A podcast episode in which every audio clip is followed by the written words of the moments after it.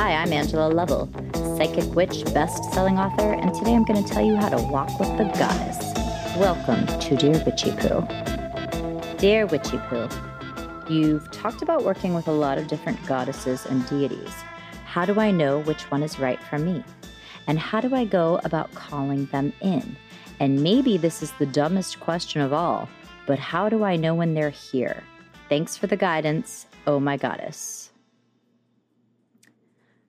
I've talked a lot about people who identify as men stepping into their divine feminine as of late. But recently, I realized the dudes were doing it, but the women were not. I have female clients who ask about love, but first with the disclosure of feeling basic. And when I swapped readings recently with the divine Karen Rentowski, which, holy shit, I'll talk about in my Patreon, I added the same basic witch disclosure myself. I was all, can I ask a super lame love question? Then Karen did it when it was her turn too. We both turned ourselves out as basic just for wanting to know about our love lives. When did we all start shaming ourselves for wanting love? I love love. And my other darling psychic friend, Doreen in Casadega, who many of you have been going to. I heard when I went over to check my P.O. box. Also, thank you for the cards, packages, vegan cheese coupons. I'm P.O. Box 13 in Casadega, Florida, and I like hearing from you and getting stickers. Oh my God, you guys have sent me so much Lisa Frank stuff that I'm going to make a resin Lisa Frank toilet seat. I'm probably going to put lights in it. It's going to I don't know. This is going to be very strange.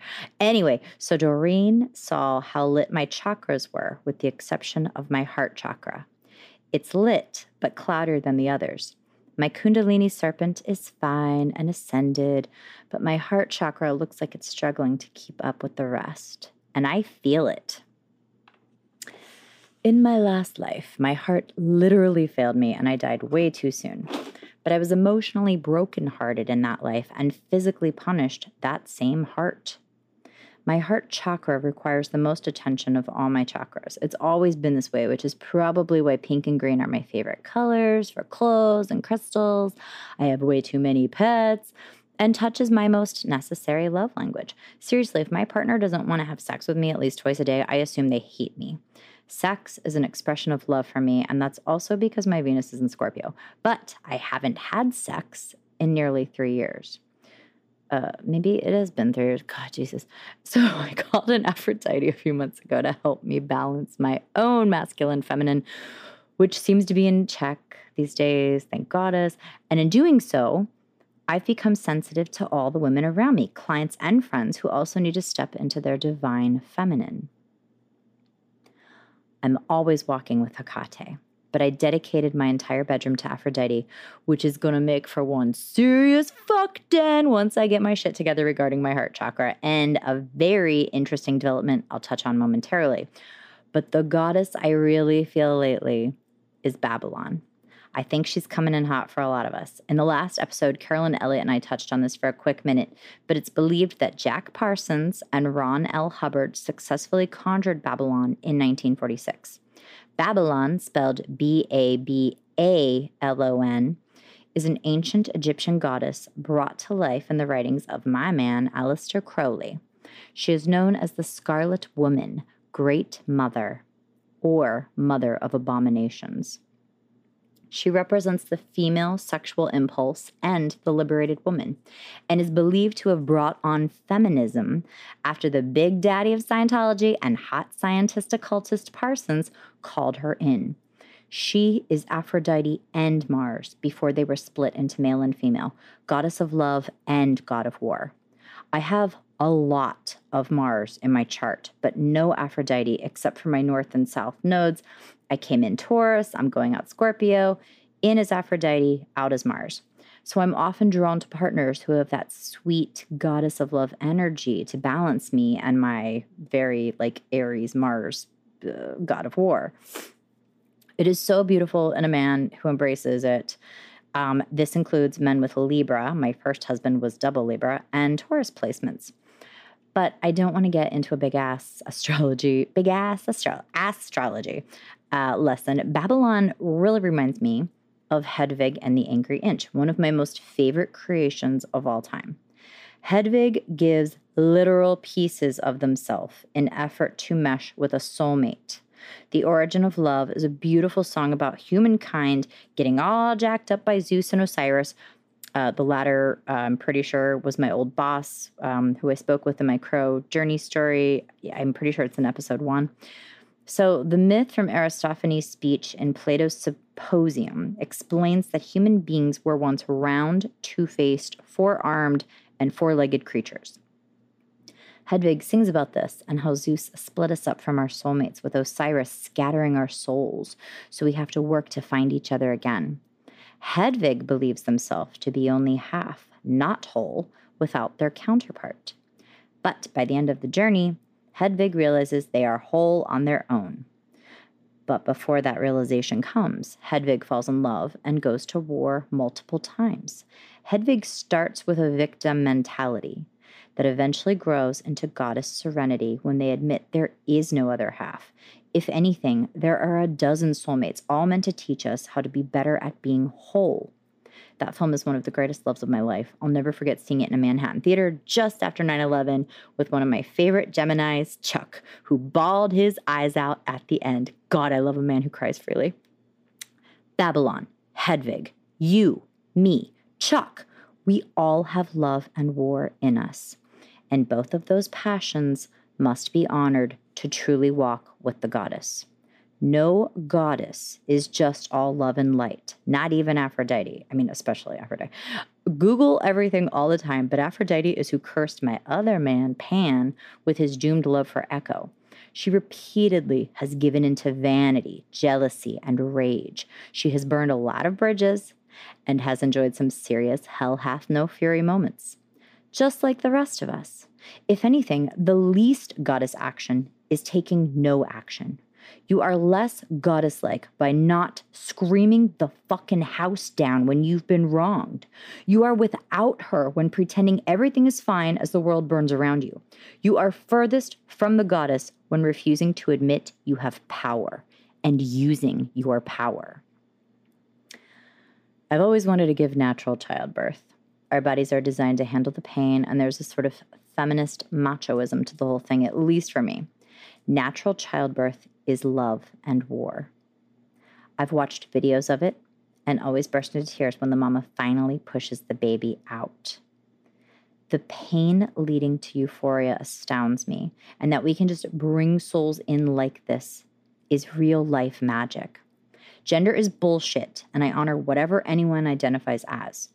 But if you have what you consider a physical vagina, you probably noticed that you also have a target. People without vaginas might not fully comprehend what I'm saying. As someone who survived a lot of sexual assault, I can tell you vaginas are targeted because they are a source of power and magic. And my own has never successfully created life, but she has seen miscarriages and trauma and a whole lot of magic. However, I recently had a client who definitely does not consider themselves in possession of a vagina. Yet there was so much birth coming in about their path here. They have a very special mission that's going to change the world for a lot of people. They have been targeted by hateful types who see a sort of magical, vaginal element in them, the ability to create life and magic. So again, gender be damned. Even if you do not possess what you consider a physical vagina, you are in possession of a power source. Many of us are targeted for our power. That's why we all need to learn to step into it and walk with the goddess for protection, if nothing else. Kind of making this vaginal point because goddess, not God. It just, you don't need to come for me. I'm on your side. So when I started opening myself up to Babylon, my vagina went haywire. I was masturbating multiple times a day. I just readjusted some stuff with last night's full moon. I thought maybe things, which they're not. Most freakishly, I've been bleeding for months. But more on that in a moment. When I was working with just Aphrodite, my relationship to violence and suffering changed. I stopped reading about public shootings a long time ago, an effort to take power from the act. Remember that bearing witness is a way to give your power. Don't say their names. Let's stop putting them in headlines. There are so many reasons people go shoot up a school and hurt other. We're giving fame. We're giving fucking fame to them. I will protest and fight, but I am discerning about what I will witness. I've been having a hard time with violent films and TV ever since calling in this like crazy Aphrodite love energy. And I love horror movies. But at the same time, the violence of slaughterhouses that used to break me down and incapacitate me daily no longer weighs on me. There's a big reason for that, too. Some really fun work. Some people still need to see slaughterhouse footage to know what's on their plate. Some people need to watch films about slavery and the Holocaust to truly comprehend what went down so that they can become allies. You have got to be... You can't just talk. You have to take action. Visually, I saw this. God, I saw this lecture. God, I don't know, like 10 years ago in New York, and it was about when, you know, we didn't have like Americans didn't have visuals of what was happening in the Holocaust. It wasn't until Vietnam that Americans really even got to see what was going on. And because of that, it changed, and it did make us more proactive, and people protest and people turn out now. It is still necessary. We do need to be seeing this. The point I'm making, I speak up. Like, I'll stand up on the fucking subway and go to town with somebody who's harassing a woman or being a racist. You will never see me not taking action in a moment like that. And I'm probably going to have been harmed physically in those moments. I'm probably going to get my ass beat again and again. I can't not. There's my Mars. Okay. Well, there's a great thing about Mars, I guess. So, all right. What I'm saying, we need cameras on police so we can police them. And I'm grateful to everyone who will not look away so that they can find the inspiration and rage necessary to speak up and use their voices on behalf of the voiceless. But to summarize, the sloppy point I'm making is when I was channeling only Aphrodite, I got a little soft. I could not stop aching for my dogs who died last year of old age, or for the wild squirrels who bonded with me, yet I failed to protect. You can go see all the videos in my Instagram still. Some nights I'll just like drink a gin cocktail. I chill gin and put it in a glass. That's my gin cocktail. I'll just drink gin and watch videos of Penny and just cry. But like happy tears now because things have shifted. I could not forgive myself for losing any of them. Then my guides told me, "You're supposed to mourn, but if you keep grieving, you fail to honor the lesson they came here to teach." I knew my guides were right, but I didn't stop grieving. Then I was on the astral plane, and the spirit of animals appeared. It looked like a big old lemur, raccoon, koala thing, and had these flat, dark, blue, crystal agate eyes that were spinning in its skull, like in its eye sockets. The spirit of animals repeated what my guides had told me. I said, "It's just so hard when they die." Then the spirit said, "You of all people know death isn't real." And I was like, "Oh, touche, motherfucker." And it added, "You get to grieve, but if you continue to mourn, you do not honor the lesson that spirit came here to teach you, and you will be taught the lesson again, only next time it will hurt even more." So I bodhisattva'd up. All of my best teachers have been animals. I honor them and the spirits of loved ones who have passed, but I no longer hold on to my grief. I welcome Bodhisattva energy in, and I accept that I am here to teach compassion on behalf of the voiceless. I do believe animal spirits are superior to ours. If you think I'm crazy, look at your fucking dog and tell me I'm wrong. Animals outrank us. No one can change my mind. They are our greatest teachers, matched only by the souls we bring in as our children. Well, or the people we love around us are bringing in fabulous children to teach us. I'm having the fucking best teachers of my life are two children. So, who I did not compare to. After meeting the spirit of animals and applying their lesson, the goddess really started coming in hot for me. I mean, like, my whole world is completely reshaped. And it was because I gave up my suffering. I mean, yeah, it's a victim mentality for sure. The thing I was putting myself through, and like lots of my animal rights activist friends, you know, we just hurt. But this is why I encourage meditating with Bodhisattva. There's just, you know, it's the Buddha who will not transcend until we can all be free. And man, like that is the shit. That energy is amazing. So the goddess does not wallow. She hurts, she screams, she throws stuff. She definitely sticks up for herself. She sticks up for the people she loves and underdogs. She might even internet stalk for a minute after a bad breakup, but then she moves on. And great news, OMG, you can work and should work with all the goddesses. It doesn't really matter which one comes in, as long as you're channeling that sweet, divine high priestess energy, which is a little different than goddess, but we're going to talk about crown in a minute. Okay, it's not that you even have to be vibrating at your highest frequency. The goddess will come when you invite her. All of you. I don't care if you fucking don't even identify as someone having an armpit. It doesn't matter. Anybody can conjure the goddess. Well, I shouldn't. Okay. A note on conjuring in a few. Don't conjure. Just invite. I'm sorry. We're going to get to that. So the other day. Oh, wait. I'm going. Okay. I have notes. Weeks ago. Well, okay. My guides told me to stop doing magic. No more banishing, manifesting, carving into candles, peeing around my house in the middle of the night. None of it. So for the last few weeks, months, 24/7, all I'm allowed to do is channel goddess. And this has been really weird.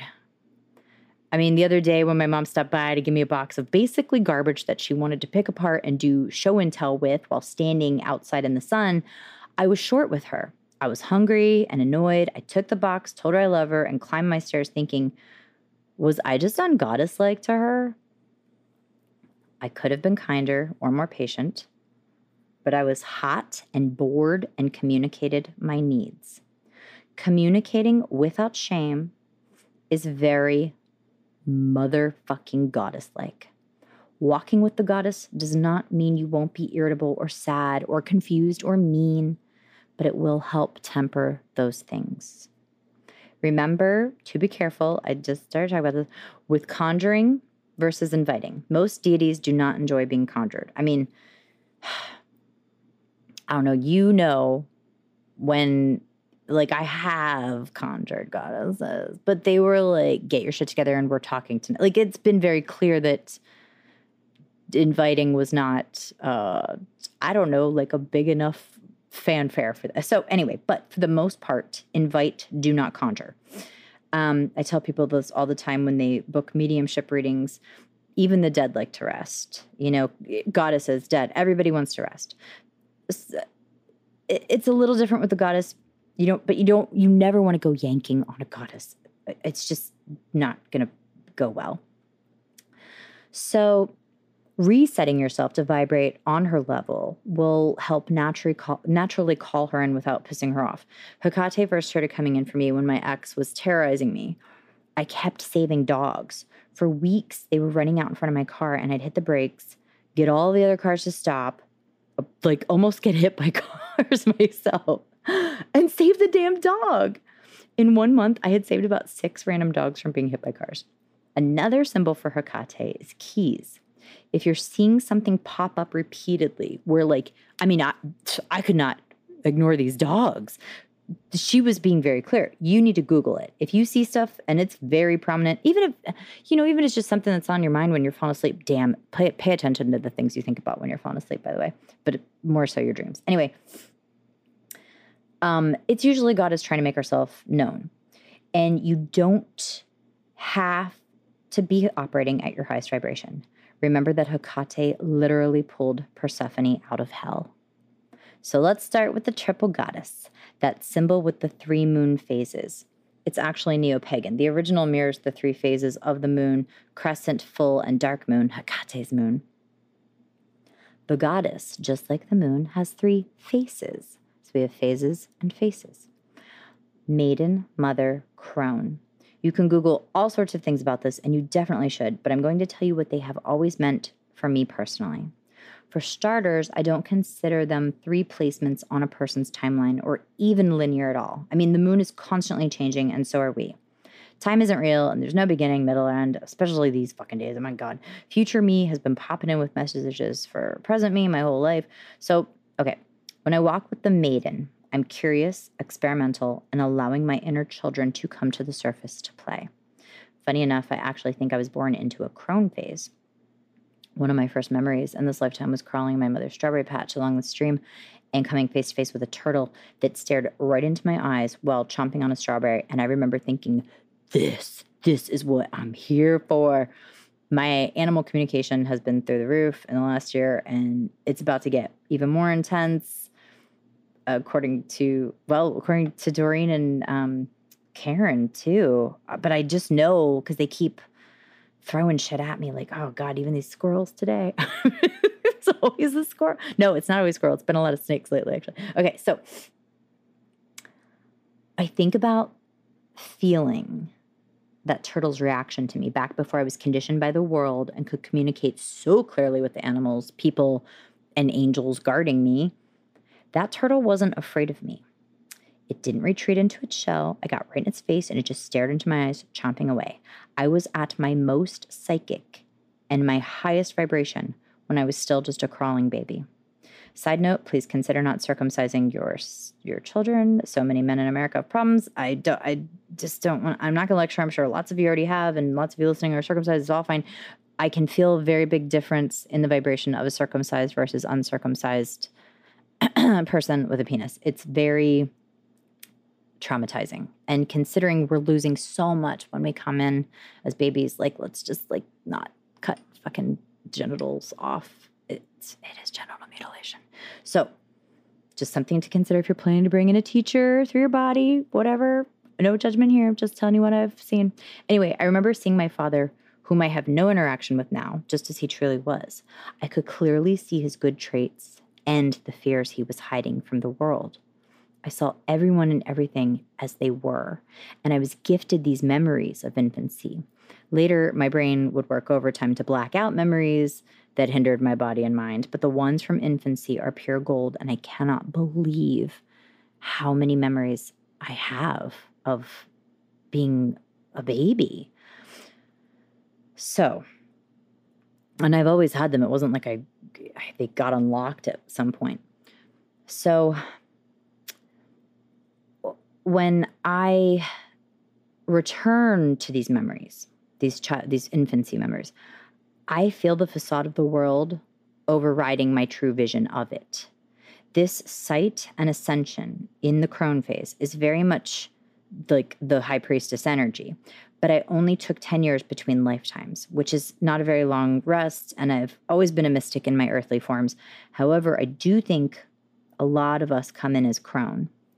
Then we get bogged down with all the bullshit of conforming by others who were also robbed of their true vision, and the cycle keeps repeating itself.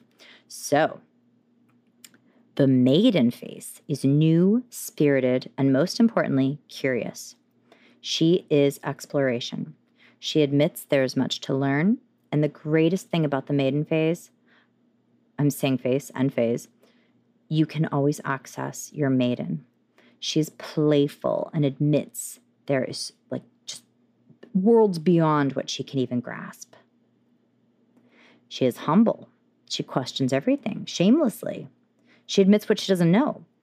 She is often seeking a mentor, and she is sexual. She likes to experiment. She has not seen enough damage yet to exercise caution. She is Persephone before her abduction. The maiden is fun. The maiden is just letting the inner children off their leash. Leashes. You shouldn't keep all your inner children on one leash. That's crazy.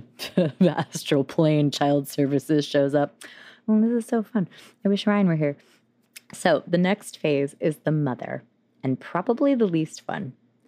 Oh God, I'm going to spend a lot of time on the mother because it's the one that I have to work on the most. Okay.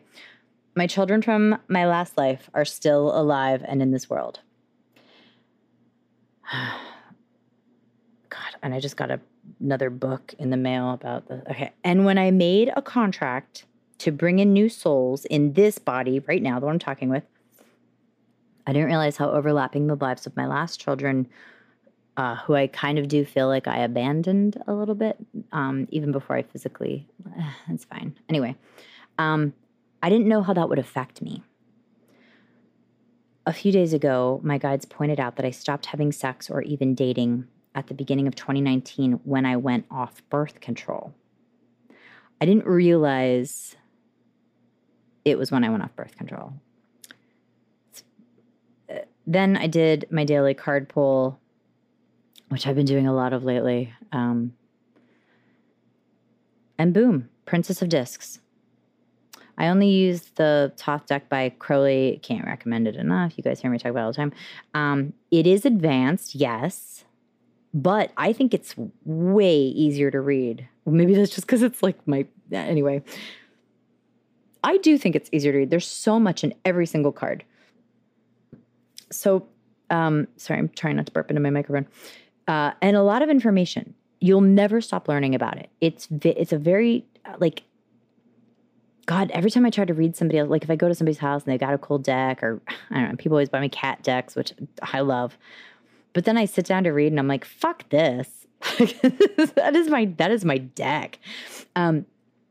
So I pull Princess of Discs all the time, nearly every day. 3 cards, and nearly every day I'm pulling her. She represents a fresh, vivacious, dark-haired woman, full of creativity, grounded, very earth mother, which you guys hear me talk all the time about connecting to your mama earth. She is, I feel like it's, cause I'm near a lot of family right now, but like that's the most family feeling I have is connecting to my mother earth. Princess of Discs is also pregnant. Now, I have been interpreting this as I'm about to give birth to a very big project, as in stregzy.com, which just had its very soft launch in New York. Please check it out, stregzy.com. Show notes, blah, blah, blah. But the pool that I'm telling you guys about that just happened, the 3 cards were kind of romantic around her. Well, the 2 around her. Anyway, so I closed my eyes and I asked my guides, are you trying to tell me I give birth to an actual baby? Blood basically blasted out of my vagina. You guys, I'm so fucked up over this one. As soon as I started working with Babylon, I started talking to men again and I started bleeding. Nonstop, every day. If you work with Babylon, you'll find she's a lot like Lilith, but like more even keeled, I think. Yeah. She also doesn't quite move in the shadows, and like not to ever diss Lilith, but Babylon feels more big picture. Lilith is great for details. Lilith is definitely who you want to call in to banish the energy of exes. Lilith is great for a lot of things. Babylon though kind of has that like sexy, sinister, femme fatale vibe, but not slinky. Like, just like more stompy, I guess. So, okay, anyway. So my blood bath, it had only been a trickle and like just a leaky faucet. I'd been wearing black underwear. I didn't even need my cup. When I asked that question, I don't even, like, my regular period never even does that. It, like, super soaked my thighs with blood. I'm still too shook to interpret it. And maybe it was a very big yes, you're going to get pregnant, which I'm still very just really just on the fence. No, I don't go near that thought, honestly. Maybe it was saying death to human birth and my reproductive organs. Maybe it is Stregsy. I'm just going with the flow, pun intended. I do not actively want a baby, though, and I never really have. I just don't ever get a partner I'd breed with. Like, I just don't. There's never been, and damn, dudes are always trying to get me pregnant. So anyway, maybe I'm bleeding to enforce a dick-free war zone. Like, I really don't know. I'm gonna keep looking into this, obviously. And everybody's like, you gotta go to a doctor. And I'm like, no, it's metaphysical. It's my vagina's fine. But Ani DeFranco says it best with the lyrics, my cunt is built like a wound that won't heal. And I don't think that's a bad thing. I mean, wounds are our teachers. I love that lyric. Okay, so I've been ovulating. I don't have any of the symptoms of premature menopause. I'm crazy horny. My lower lit chakras are raging. Even Doreen was like, damn, the light down here is bright. And I did tell her, actually. I was like, I'm masturbating like 3 times a day, Doreen. So anyway, maybe this is all from working with Babylon. I don't know. I do know the children who come in through us, and this includes the ones we adopt as well, the ones our beloved family members have. These are our greatest teachers. Okay, you don't have to have children, though, to explore your mother phase. Here we go. I'm getting back on track. You know, I explore it. I hope you can't hear this. This cat trying to ruin my recording. I explore my mother phase. I'm not going to cut this, you guys. You know I'm too fucking lazy with this podcast as it is. I explore my mother phase with a variety of partners and friends who need my love, support, wisdom, guidance, whatever, hugs. I mother my clients. I mother my pets, like this loud-ass cat. Oh, it stopped. And I mother a shit ton of plants. I mother these children I'm lucky enough to get to help raise. And just a reminder, all this applies no matter what genitals you have or don't have or how you identify. The mother face of the goddess to me is when we get to apply our strengths, lessons, courage, and generosity to nurture other people, animals, and the planet. It is not necessarily about being a literal mother, which is my greatest fear in this life. That's my greatest fear. Fucking sucks. It's fine. This menopause is going to have to get me eventually, and then I can stop bleeding and start breathing as a relief. Instead, it is showing compassion and caring for something or someone outside of yourself. This is one of my most favorite stories. And you've heard me tell it on This Where the Magic Happens, but I've actually pulled the quote for this. Meryl Streep had a partner who died of cancer in the 1970s.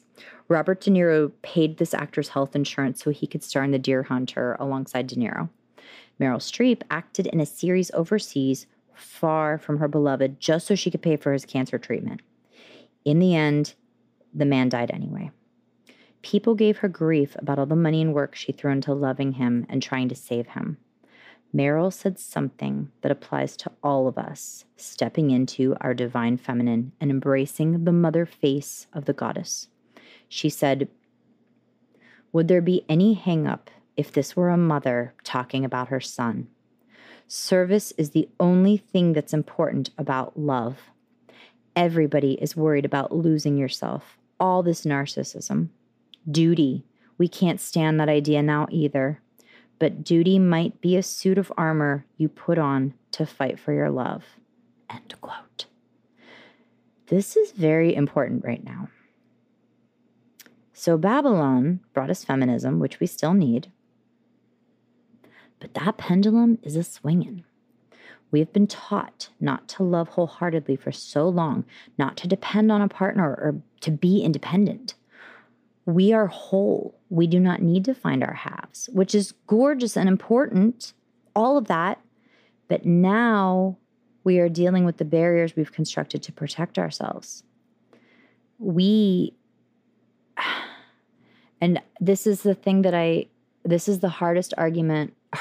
No, discussion. I don't know why I said argument.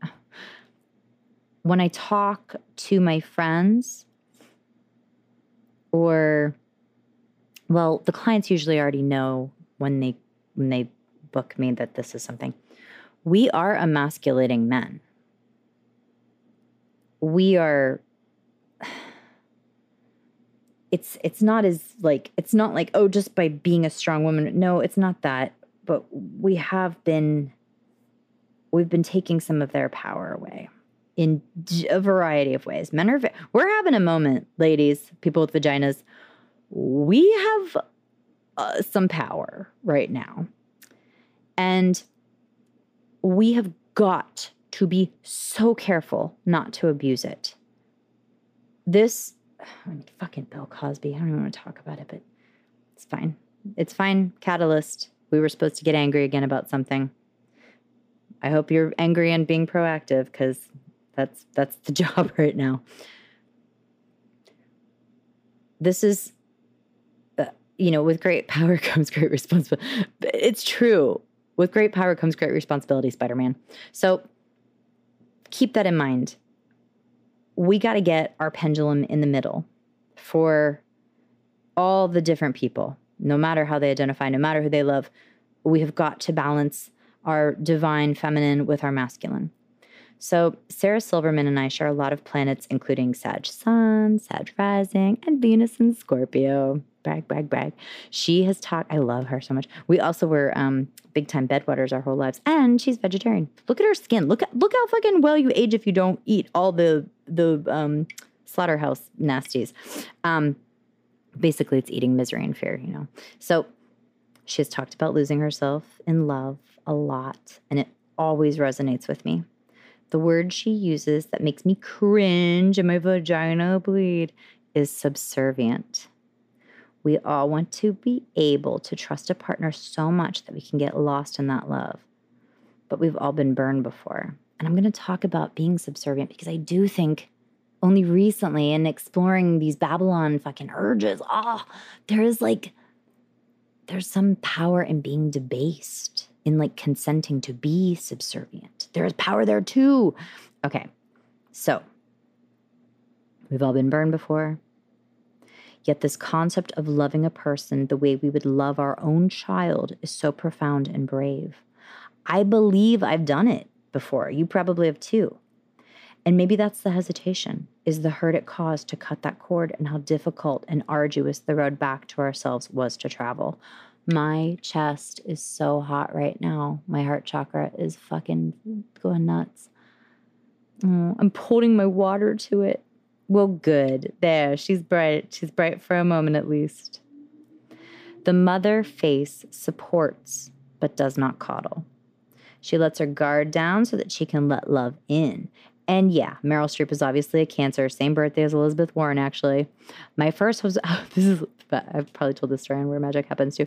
My first husband got to escort her to an event party thing, Meryl, because he was a beautiful double Libra, Aphrodite, Master 11, Master Manifester, and he had some really cool jobs.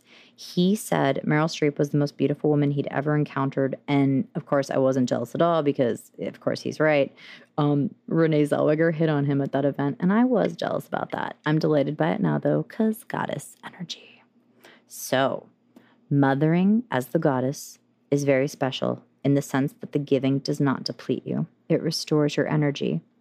Meryl actually won an Emmy for the series she did to financially support her partner. The generosity of the mother comes with rewards. It creates new life within you. It's almost like Reiki in the way it changes your energy. It's not an easy balance, and I still encourage boundaries with this practice, but if you seek it, you will find a way to be recharged from your generosity instead of depleted by it. Showing love creates more love. This is the one I struggle with the most. The mother is finding strength and vulnerability. The mother is love, and love is fucking terrifying. And now for the crone. Many will never achieve a crone phase in their lifetime, but they should always be reaching for it. A lot of witches are working to take back crone the way I am constantly trying to make bitch a positive and not a negative. The crone is basically wisdom. She is the high priestess. I just revisited my birth tarot cards. And because I'm a master number, I have two tarot cards. The High Priestess and the Lust card, which is Babylon and Crowley's deck. I came in with High Priestess energy, but I have enjoyed fighting dirty, wallowing, and choosing to surround myself with people who will hurt and take more than they will give. The crone is when we stop putting energy into being fuckable or rich. Or famous. I mean, the crone is when we truly see the facade. We rest, reflect, and let a tsunami of enlightenment crash over us. The crone is peace and your kundalini serpent reaching your crown chakra. The crone. The crone doesn't give a fuck. She takes nothing personally. She keeps her eyes on her own path. And her path just keeps going up. I have found a way to carry and change these faces throughout my day. But it's a spiritual practice that requires constant work. And you should always be asking yourself, what is my spiritual practice and how can I make it better? Every day try to ask that. It doesn't matter which goddess you invite in, Hecate, Babylon, Aphrodite, Lilith, Diana, because here is what I know. Hedwig. If any of these deities were to take a vacation or rent a condo or look for hired help, she would be seeking the best possible option for herself. What you need to focus on is how high the goddess sets the bar for herself. Her energy encourages you to do the same. Her energy assures you that you are worth it. And when you invite that energy in and really absorb it, you can't help but ascend. You have to ascend. Before you can transcend, before you can walk through walls, you have to let go of your body. Before you can fly, you have to cut cords to gravity and to people who are more weight than they are inspiration. So Karen Rentowski and I recently swapped readings. Karen is the most... For starters, just like phenomenal human being, honestly. Just, I don't know. We got so close in the last couple months and it's just so rad. But this is seriously the best reading swap I've ever had in my life. If you guys are sick of readings with me, book one with her. I know too, like we had a cord where I just could see so much stuff for her. Like it was so easy to read her and it was so easy for her to read me. And it's funny because with friends, you know, you want to like interpret stuff. And neither of us had that problem. It was so good. But at the very beginning, she said to me, "Do you know why you've been so happy lately?" I'm almost embarrassed by how happy I've been. I hadn't mentioned it to anybody because it feels obscene to be so happy without the usual things that always brought me happiness. I haven't been with a man in years, but I walk around feeling a truly euphoric love of myself. It's a love I used to need to feel another person experiencing over me. I've been dancing and singing and masturbating and dressing up only for myself, which I kind of thought meant I was just going mad. Even during my sadness and anxiety crashes, which still come, I know my worth. Karen said, "You're so happy because you left all that bullshit behind and you know what's coming next." My guides won't let me talk about what's coming next on here, but I'm probably going to tell you guys on Patreon. But seriously, how do I not? I'm such a blabbermouth in there. Anyway, I know Karen's right. I've left so much dead skin behind. And if you're a patron, you know I've been working with snake power animals who keep physically materializing before me, all of them in dark orange, which is the color of being pragmatic and is my aura. Well, it's one of the colors of my aura. It's the color of my blinging horny chakras down below. I have a lot of work to do lately. And I mean, there's a lot to unpack about a snake totem. So let's talk about making ourselves happy. What are the most common ways we bring ourselves down and settle for the facade the world presents, instead of busting loose with our own divine version of it? Ask for what you want. Everywhere you go, everyone you speak to. Ask for exactly what you want. Don't pick the cheese off. Tell them that you don't want cheese on that sandwich. I mean, seriously, dairy is full of pus and blood. My family has always compared me, mostly lovingly, to Elaine from Seinfeld. And like, I'm just like, oh, that's cute. They don't know any New Yorkers. Like every New Yorker is probably Elaine to them. You know, that's just what I've always assumed. But I know it's also because I'm a bitch. And to me, a bitch is simply a woman who gets what she wants, usually by asking for it, even if it disrupts the flow of others. She is unafraid, knows what she deserves, and asks for it. Sometimes she has to fight for it. Humans have a tendency to take so many things personally. We attach our own assumptions to the actions or lack of action of others.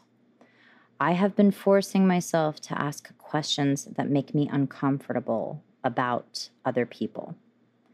My Leo moon wants to make everyone feel attractive, loved, and safe all the time. Leo is the stage mother of the zodiac. I mean, and we like... We also want everybody to be our stage mother. I want to bring out the best in everyone I love. And sometimes that involves asking hard, uncomfortable questions.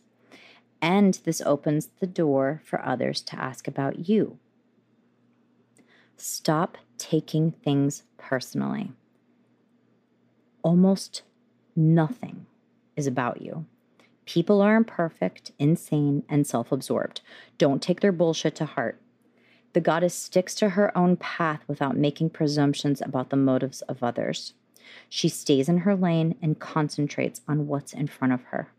She knows a person's reaction to her is mostly defined by their own shortcomings and triggers, and it actually has very little to do with her.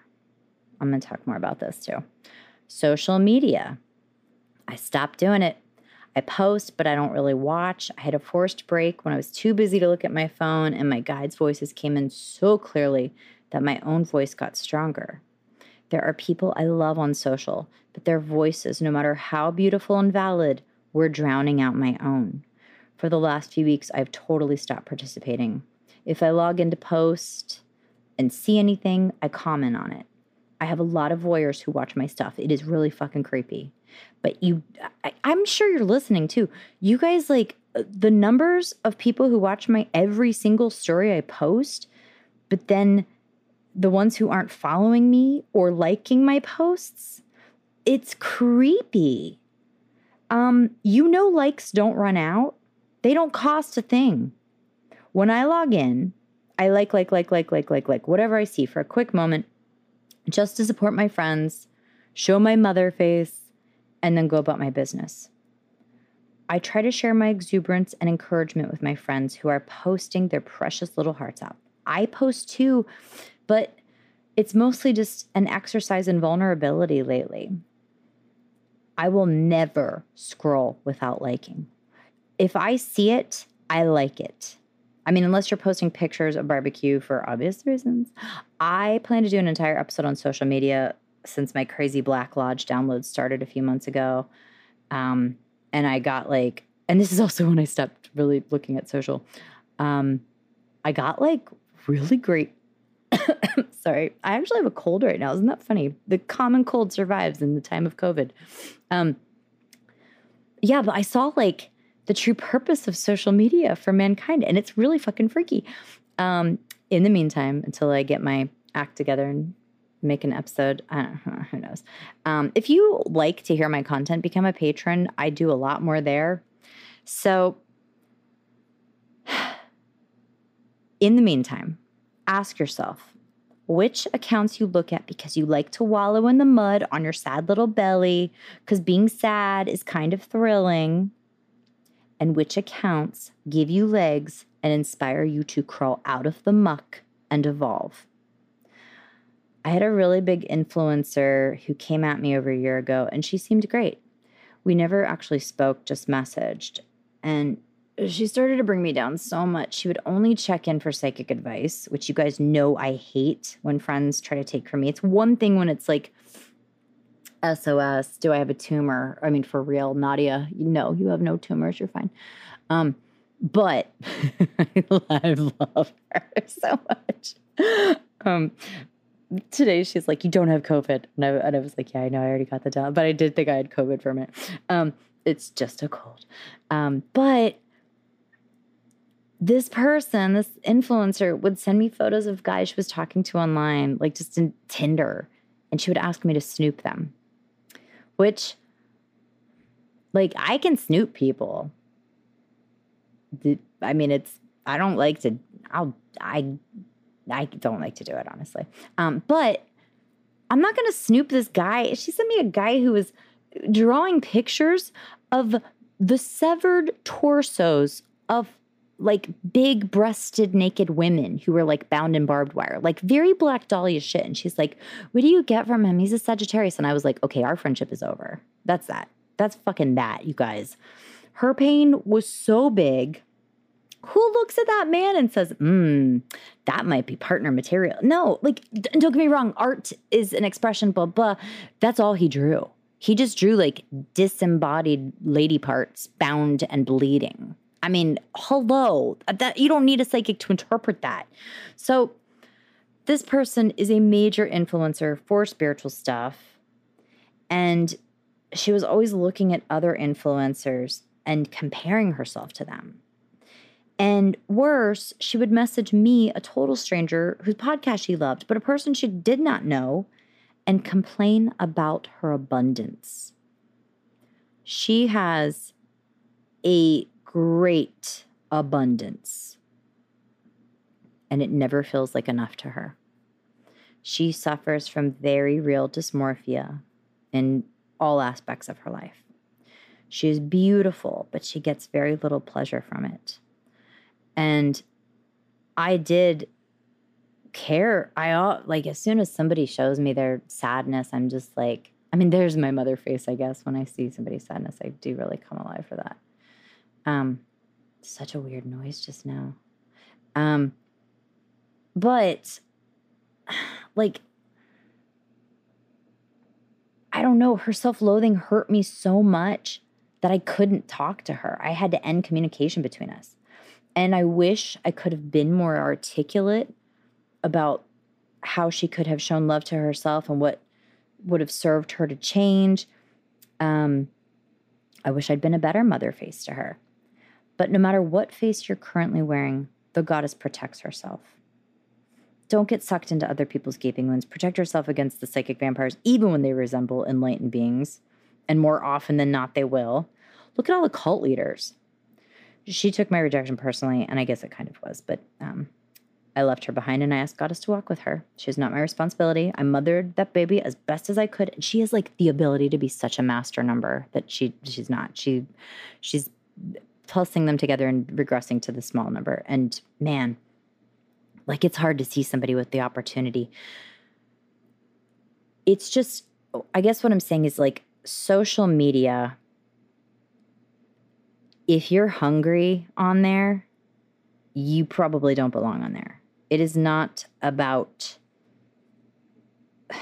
quenching. I'm not talking about thirst traps. Get them titties out. I'm all about that.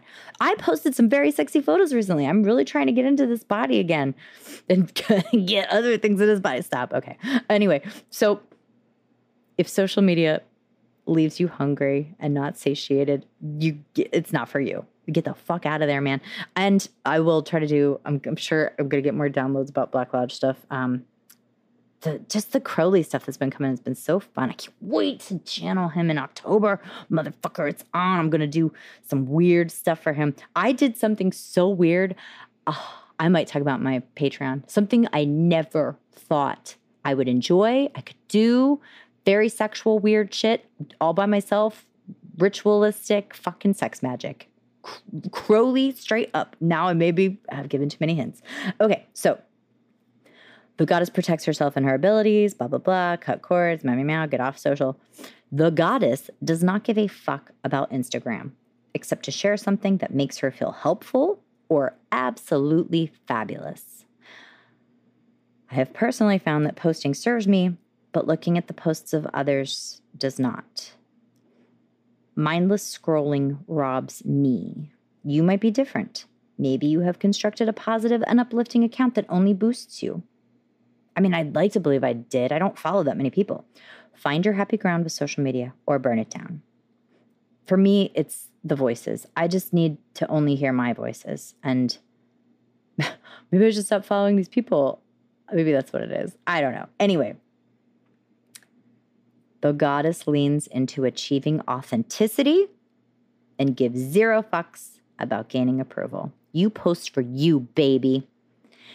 Oh God. Wow, I just got such a huge wave of hunger. Okay. And I mean, I'm full of almonds. There's no, this is wild. And I heard that big thud. Anyway, like right in front of my face, a big thud, like somebody stomped. Probably because what about to say? I got a witch who likes to silence me. We'll see if anything goes wrong now. I'm going to talk about it. In my Patreon, I recently read aloud an email I haven't sent, mostly because I need the cord to stay cut to this person who is definitely listening to this episode. Hi. In the email, I see you. I feel you all the time.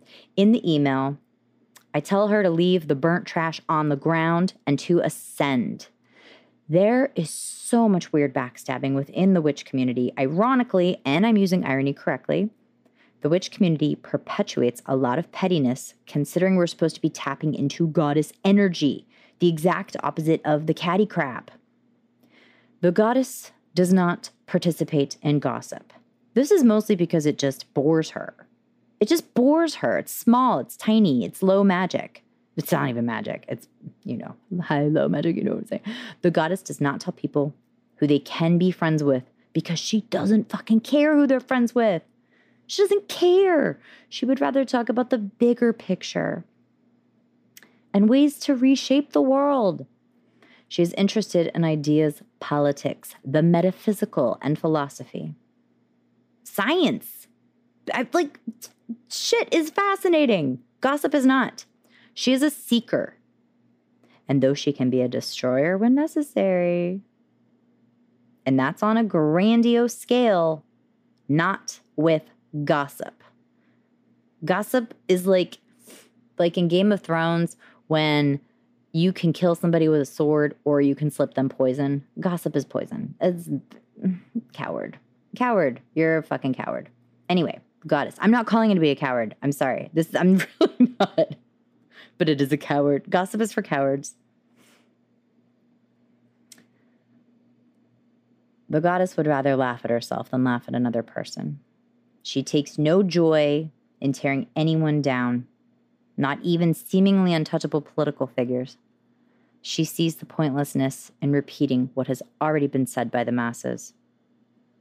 She recognizes there are catalysts whose evil forces us into action, Bill Cosby, and that these catalysts serve history and mankind in albeit very fucked up ways. And yeah, the goddess will march and protest. She takes action instead of whispering in secrecy or whining. The goddess cuts her cords and burns her bridges whenever necessary. And when she does, it's often a bit dramatic. She goes big, rarely small. All right, here it is. Person I emailed. Well, I don't think I'm sending this email. We'll see.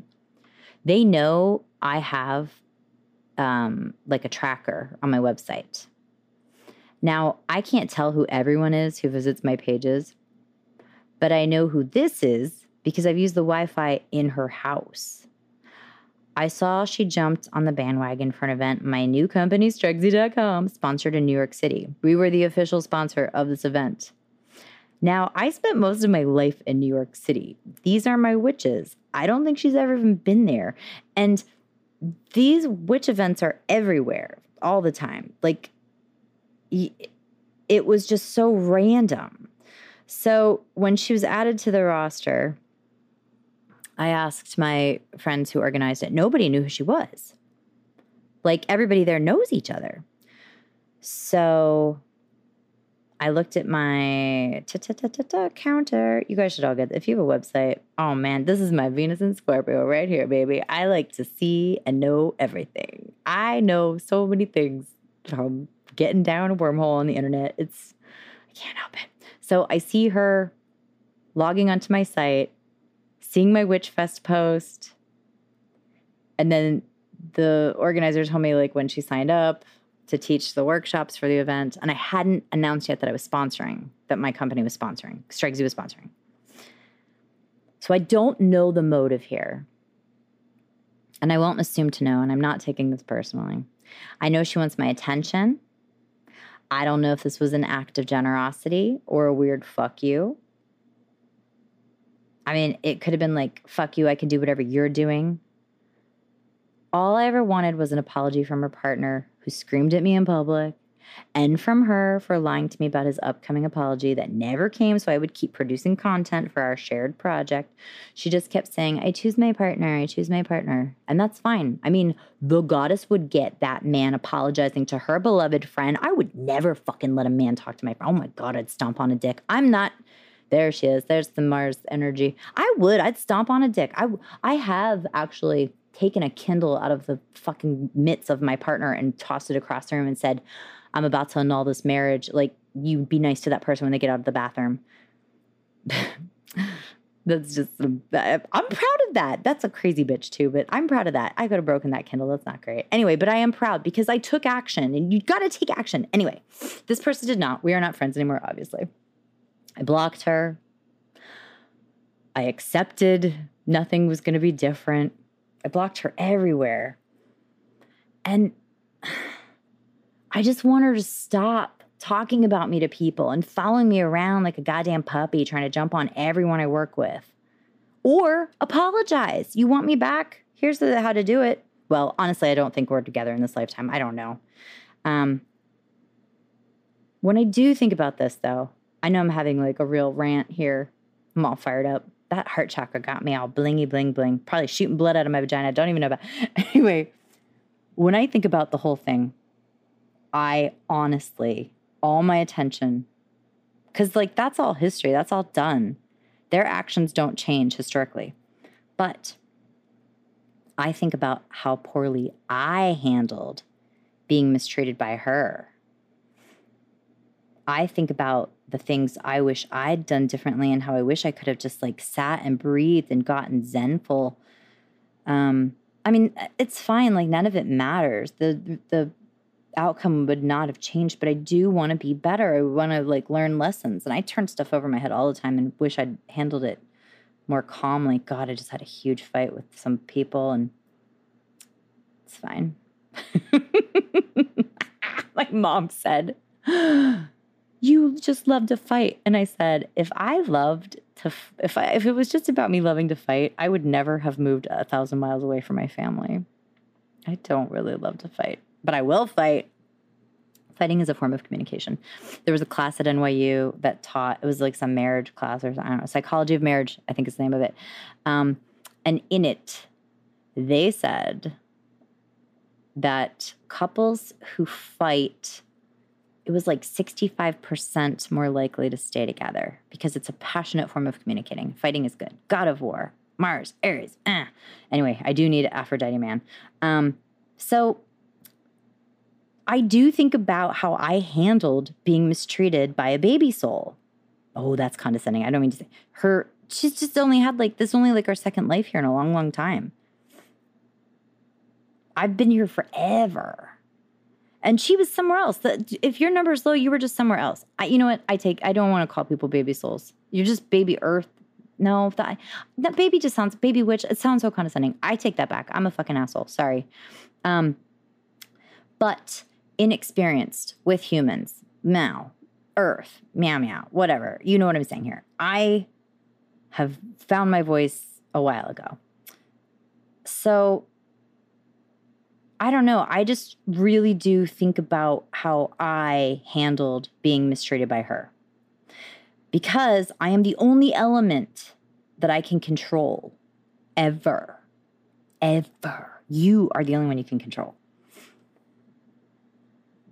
I really don't even think I'm angry anymore about it. Like she popped up teaching her workshop and somebody tried to show it to me and I said, nope, can't have her voice in my head. I'm always cutting that cord. I'm not looking for it. I keep the focus on myself. I try to be better at controlling myself.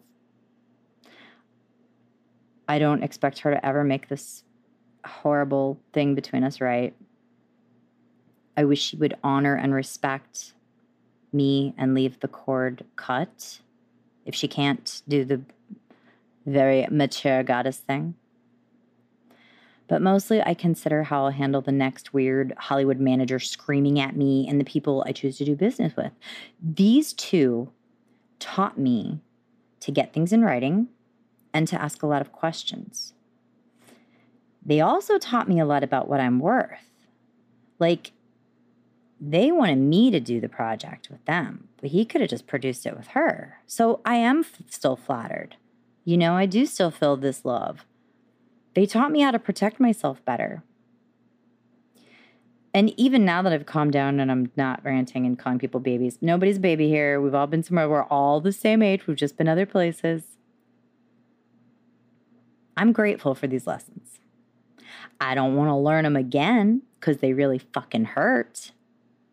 That's why my contract to self-respect, I had to walk away from this. I thought about leaving this out because I know she's going to listen, but I did just have a dream about them. And in it, they were offering me a tiny blue cake shaped like a castle, nestled on a baby blue cloud and sitting on a little golden plate. We were in their backyard and I don't know, we were just smiling and laughing and kind of making jokes about how we fucked it up in this life. And I genuinely hope we get it right if we come together in the next life. I seriously send her love and light. Every time she pops up, anybody tries to say her name to me. Mutual friends talk shit about her to me, and I know that they go and talk shit about me to her. I'm putting some fucking air quotes around friends right there.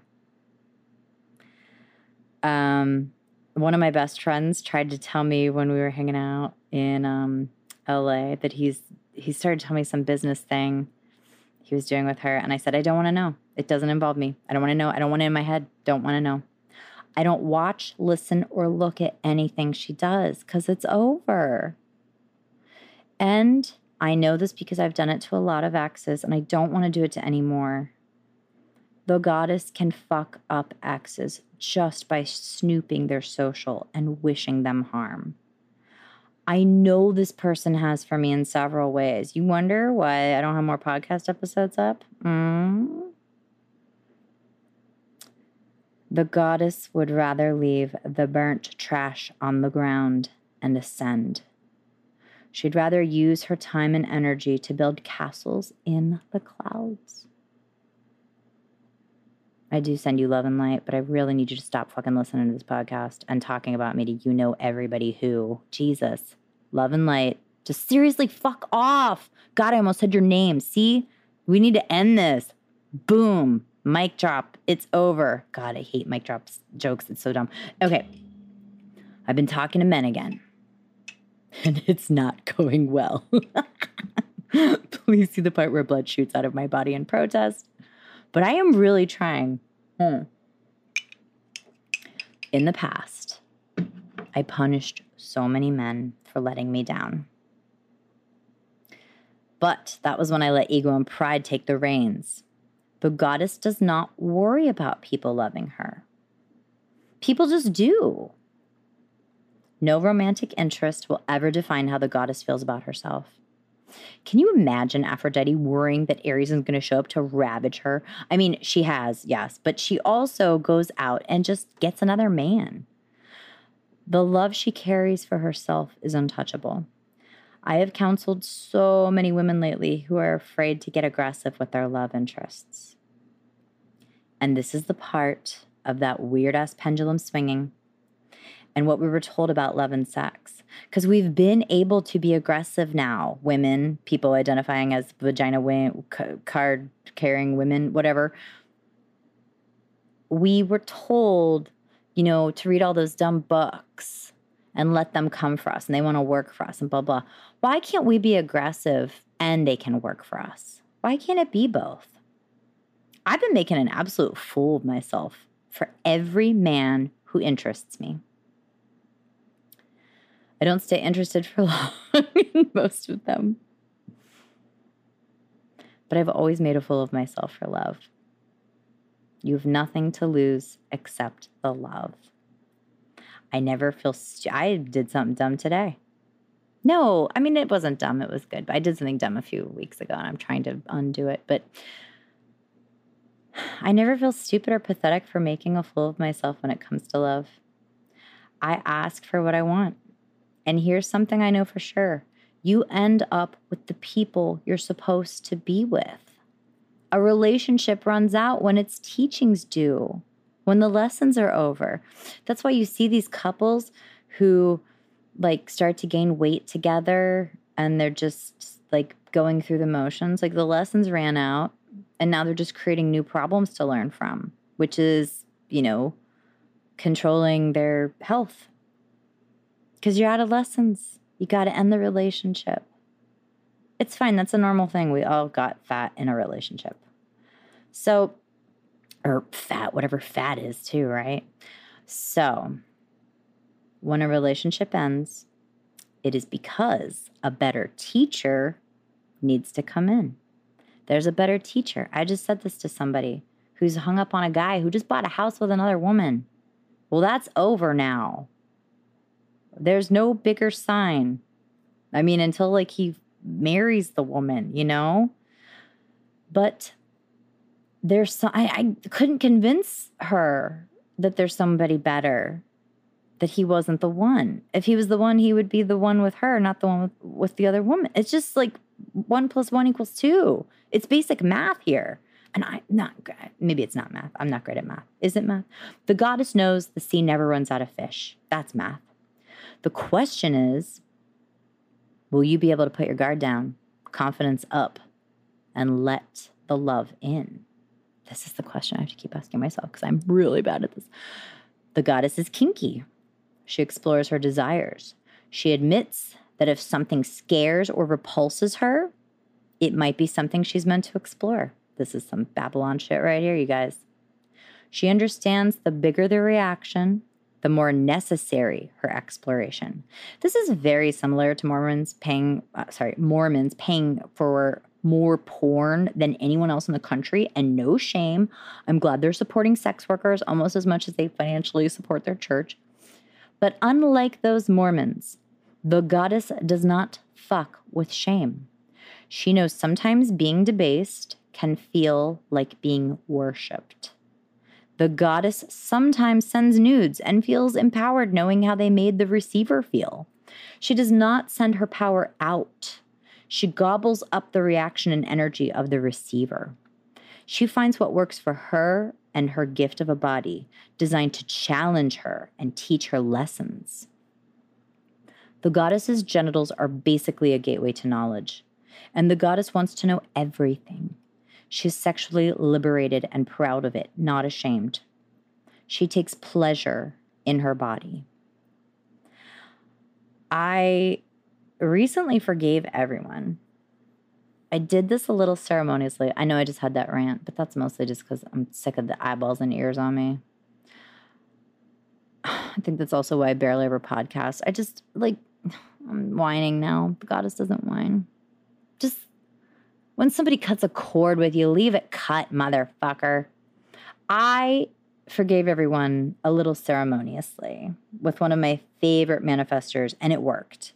I think a big reason it worked was because the person I performed the ritual with is very much on my level, and this is a major factor when it comes to your magic. If you're going to practice with others, I'm really not into it, but I did need a partner for this. You have got to practice with people on your level. The 5 people you surround yourself with basically sets your bar for success. Think about that. Who are the 5 people to whom you are closest? What are their relationships like? Like, seriously. What is their relationship to a partner like? What is their relationship to money like? Because it's gonna infect your own. It's gonna infect or it's gonna inspire your own. This is serious coven mentality, and I'm mostly anti-coven because I've seen witches weave magic together and end up like rat kings with their tails tied and them forever gnawing at one another. Not always, but most of the time, the stronger members take energy from the weaker members. And if you remember anything from this episode, please make it this. The goddess does not look for flaws, competition, or weakness in others. She looks for herself in them. She gravitates towards relationships that deliver what she's worth and people who can match it. She seeks relationships that will challenge her in positive ways. She knows there is endless success, money, love, and opportunity in the world and does not feel jealous when others succeed. She feels motivated and inspired by their success. She pulls the successful people closer to not to latch onto their coattails, not to be like starfucker, so Libra, but to learn from them. Remember that people must qualify to be your friend. Stick to your standards and set your bar high. And this is not to say you should cut people out just because they're not on your level. I recently got super trashy with some old friends in Florida who were chain smoking, snorting coke, drinking White Claws, and playing with knives. Classic Florida hang. It was fun. I have no idea when I'll see them again. I don't stay in touch with many people from my childhood. I have found my kindred spirits mostly when I'm exploring major cities. My chosen family value world travel and education. They crack me up more than they complain. They would rather explore their own shortcomings and solutions to improve themselves than tear someone else down. They seek higher truths, and when they speak, it is of higher ideals and values. The goddess does not dump. She does not reach out to loving ears to fill them with complaints. Sure, misery loves company, but the goddess has no interest in perpetuating misery. She does not wish to relive complaints unless she is seeking a way to deal with something. Sorry, I'm burping like crazy. It's all that weird hunger that got punched into my stomach. I'm probably channeling. It always makes me hungry. She does. So, she doesn't relive like this stuff unless she is seeking a way to deal with something that requires action or resolution. Being cut off in traffic or getting rude service at the vegan bakery is not worth retelling for me unless there's a fun anecdote attached. When something small annoys me, I just let it go. I don't hold on to it until I can dump that misery on someone else. If it's a repetitive thing, yes, my God, please help me figure out how to kill this repeating problem. But just let that misery go. I do an emotional and energetic compost ritual in the shower every day. And I'm not always perfect at it, but I've gotten really good at letting go. The goddess does not need to complain or share the same story with multiple ears in effort to elicit sympathy. The same is true of her successes. Listening to a person brag can feel a lot like listening to someone complain. My Leo moon is all about harnessing pride. I think everyone should feel it. But there is a huge difference between showing pride and revealing insecurity. The goddess can hear within a braggart's voice their insecurities. They are often not telling you how great they are, but rather trying to tell themselves. But the goddess doesn't feel the need to call them out or to brag in response. The goddess trusts her path, words, and actions, and this can get tricky. Sometimes while walking with the goddess, you will be motivated to teach someone a lesson, and I don't mean in a vengeful way. I'm going to teach you a lesson. No, you will absolutely feel compelled to show them a lesson that they are missing. But the goddess also realizes that not everyone can hear the lesson. Goddess energy can be very triggering to other people who resist stepping into it for themselves.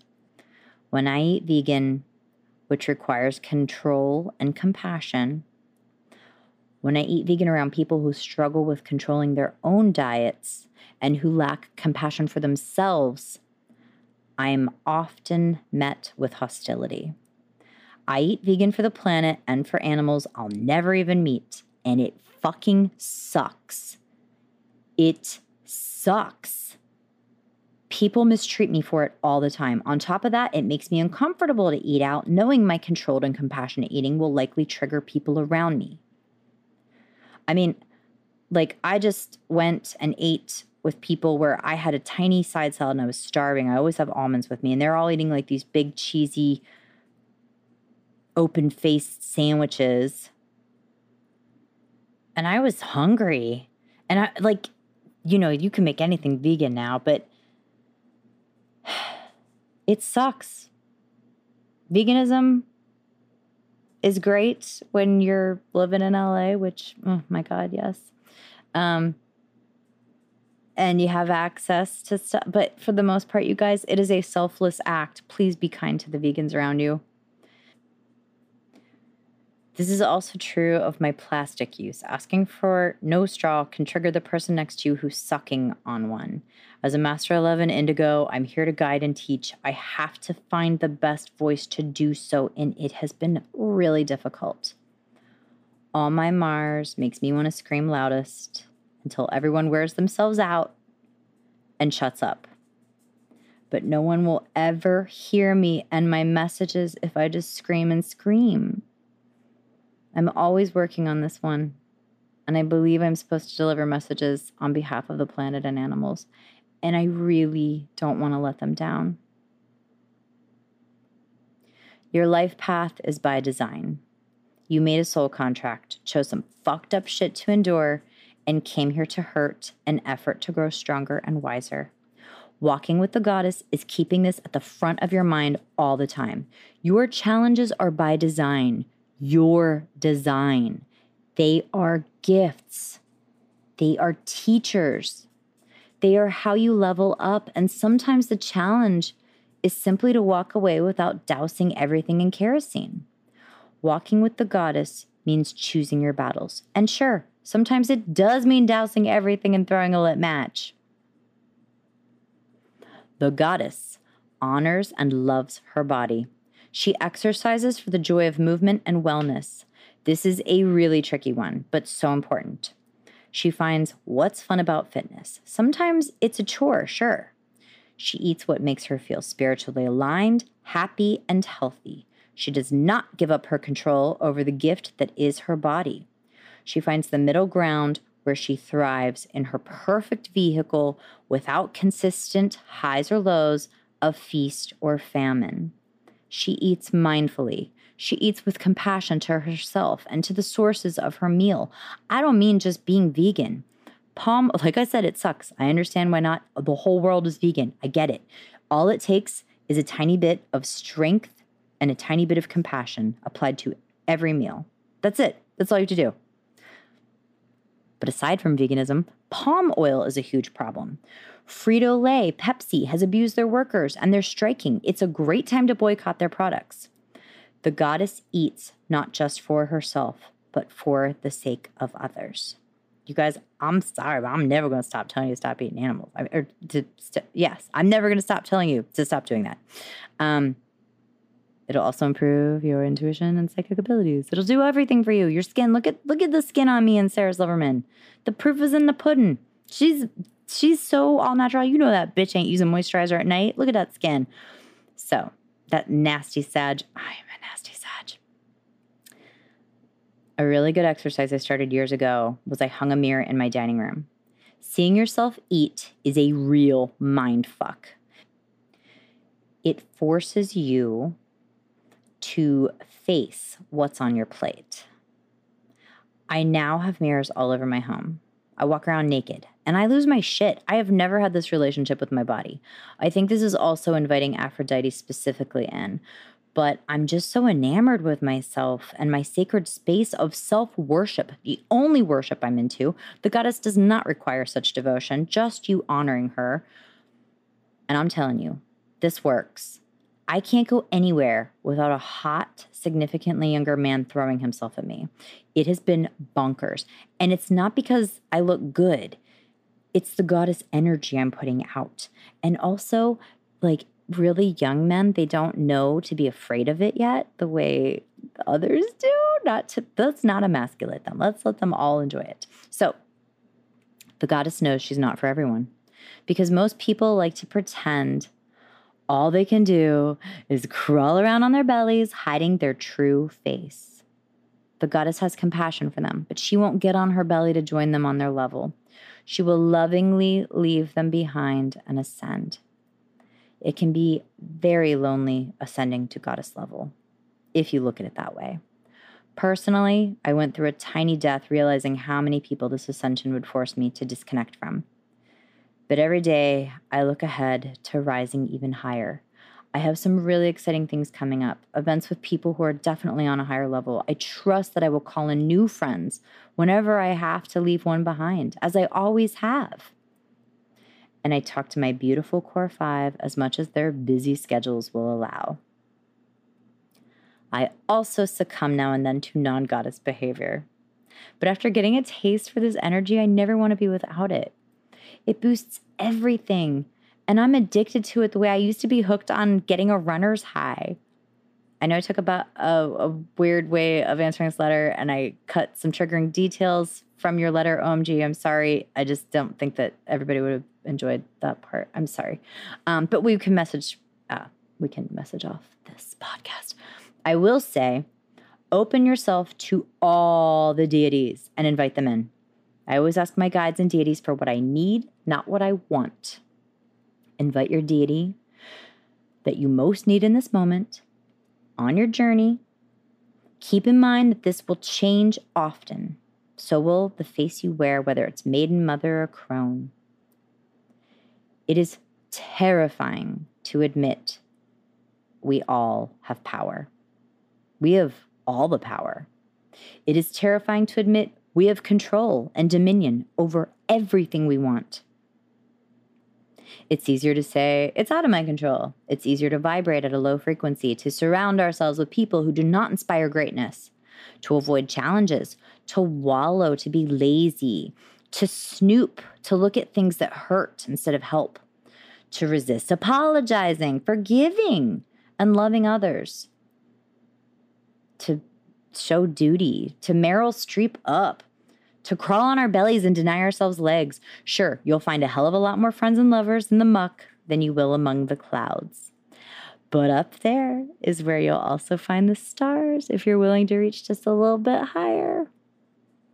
Please visit stregzy.com to book readings, buy witchy shit, sell witchy shit, sell readings. Maybe I'll stop blasting blood out of my vagina after I fully give birth to this new marketplace. Please check out my Patreon. I just did a paranormal investigation at Trans Allegheny Lunatic Asylum in West Virginia, and we'll be posting the freakiest stuff for patrons and talking all about it. Some horrible stuff came through. It was awful. Oh, God. But even just thinking about it, so I think that's actually why I have this cold. I'm posting a past life regression meditation to Patreon as well. Thank you for giving power to my voice. Thank you. I honor you and your dazzling goddess energy. Until next time, keep living a life that's worth burning for.